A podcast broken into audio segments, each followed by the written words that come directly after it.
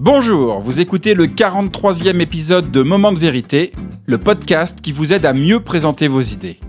Aujourd'hui, je vous explique comment calmer quelqu'un qui est dévoré par le trac. Mon nom est Bruno Clément, je suis le cofondateur de The Presenters, un cabinet de conseil en stratégie narrative. Et mon métier, c'est d'aider les gens à exprimer clairement leurs idées et les présenter efficacement en toutes circonstances, de la machine à café au palais des congrès. Je partage dans ce podcast des conseils concrets issus de notre méthodologie, le Upstory. Et si vous avez envie d'en savoir plus, rendez-vous sur le site www.thepresenters.com. Il y a deux types d'orateurs. Ceux qui ont le trac et les menteurs. J'adore cette citation de Mark Twain parce qu'elle exprime parfaitement le fond de ma pensée sur le sujet. Ainsi, bien que je sois rodé à l'exercice de la prise de parole en public, je vous mentirais si je vous disais que je n'ai jamais le trac. Comme tout le monde, j'ai toujours plus ou moins le trac en fonction des circonstances, de l'enjeu, du format, du public, de mon degré de préparation. Alors j'ai déjà abordé à plusieurs reprises le sujet, et je vous remettrai à la fin de ce podcast les épisodes que vous pouvez écouter en complément de celui-ci. Mais aujourd'hui, j'aimerais me concentrer sur une situation à laquelle nous sommes souvent confrontés chez The Presenters, comment gérer le trac d'un orateur lors d'une répétition pour l'aider à progresser. Et je vais vous partager trois phrases ressources que j'utilise régulièrement en coaching et qui par expérience contribuent à apaiser quelqu'un qui est submergé par le trac. Mais avant toute chose, il est essentiel de bien comprendre ce qu'est le trac, comment il se manifeste et pourquoi nous le ressentons avant de prendre la parole. Le trac, c'est l'expression physique d'un stress. C'est une réaction instinctive où la partie la plus archaïque de notre cerveau prend les commandes face à une situation que nous interprétons comme dangereuse pour notre vie. Et face au danger, qu'il soit réel ou imaginé, nous adoptons trois grandes attitudes dont l'objectif principal est de sauver notre peau, la fuite, la lutte et l'inhibition. En anglais, on parle des trois F, fly, fight, freeze. Face à un danger, ma réaction instinctive est d'abord de fuir, si je ne peux pas fuir, je me bats. Si je ne peux pas me battre, je fais le mort, je me cache. Alors nous sommes bien d'accord, il n'y a aucun danger réel quand vous prenez la parole en public. Pour autant, ce sont ces mêmes mécanismes qui se mettent en marche dans votre cerveau quand vous ressentez du trac. Pourquoi cela? Eh bien tout simplement parce que l'être humain est un animal social. Depuis des millénaires, nous avons ancré que notre survie est due à notre capacité à nous organiser en groupe pour lutter contre les dangers externes. Et le revers de la médaille, c'est que nous avons aussi développé une dépendance au groupe auquel nous appartenons. Et l'une des pires choses qui puissent arriver à un être humain, c'est de se sentir rejeté. Et nous faisons tout, plus ou moins consciemment, pour rester intégrés dans la tribu à laquelle nous appartenons. Et bien quand vous prenez la parole, c'est cette peur d'être rejeté par le groupe social qui vous fait face qui s'active et génère chez vous du trac. En psychologie moderne, on appelle ça la dépendance à l'image sociale. Et certains psychologues affirment même que se faire rejeter est une forme de mort sociale.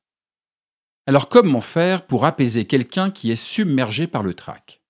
Eh bien, pour chaque type de trac, la fuite, la lutte ou l'inhibition, j'ai expérimenté trois petites phrases ressources qui contribue à ramener quelqu'un au calme. Commençons par le stress de fuite. Quelqu'un qui est en stress de fuite, c'est quelqu'un qui cherche à tout prix à éviter le danger de prendre la parole. En amont, il fait tout pour être remplacé. Lors des répétitions, il vous explique systématiquement qu'il n'a pas eu le temps de bien se préparer. Et lors de sa prise de parole, tout son corps exprime son besoin de fuite. Il est très agité, il parle vite, son regard est en permanence en mouvement, bref, il cherche une issue de secours. La petite phrase qui calme quelqu'un qui est en stress de fuite, c'est Comment je peux t'aider? Cette question ouverte fonctionne parce qu'elle répond à l'angoisse profonde de la personne. Trouver un moyen de s'en sortir. En faisant cela, vous proposez ouvertement votre soutien et vous contribuez ainsi à la rassurer sur le fait que vous êtes là pour l'aider. Passons au stress de lutte. Quelqu'un qui est en stress de lutte, c'est quelqu'un qui montre les dents pour se défendre. Il cherche à impressionner son public. En amont d'une prise de parole, c'est typiquement la personne qui vous dit qu'elle n'a pas peur, sauf qu'elle aborde psychologiquement la répétition comme un combat pour son image sociale. Cela peut donner des postures et des comportements teintés d'agressivité, qui s'expriment par un corps crispé, une voix en tension, un regard fixe.